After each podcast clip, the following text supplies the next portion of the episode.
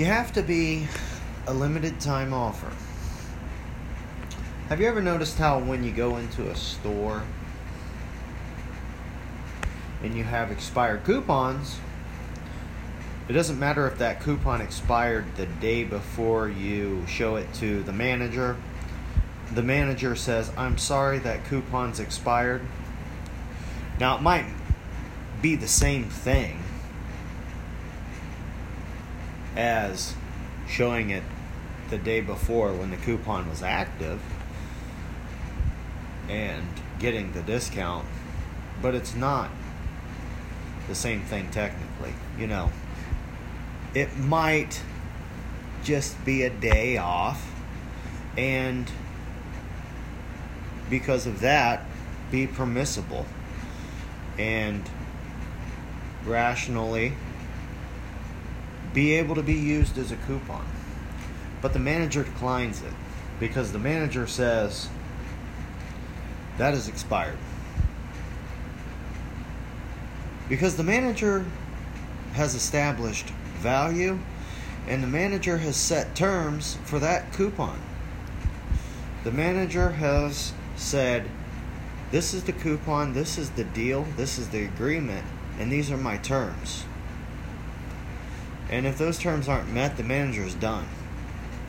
The coupon's been expired. Now the manager has declined that coupon. And the manager has value, so the manager can decline that coupon because the manager knows that if you're not going to buy the product for the price that the manager is wanting to sell it, someone else will. Now, you might be thinking, why is he talking about expired coupons? Uh, if you haven't caught on yet, I'm not talking about expired coupons. I'm using expired coupons as a metaphor for your relationships. You need to be a limited time offer. When you are engaged in a relationship with somebody, that needs to be a limited time offer, and you need to know your terms. What are your deal breakers? And once that offer has, or once that agreement has been broken, that offer is done. Once they say, "I don't want to be with you anymore.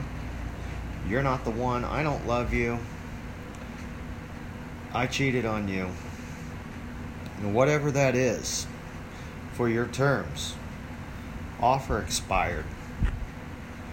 Doesn't matter if they come back the next day and said, "Hey, I messed up.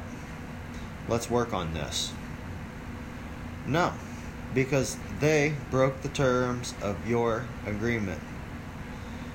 Because the agreement was, "I'm going to be with you because I want to be with you, but also because you value me. And I need that because I have self-respect."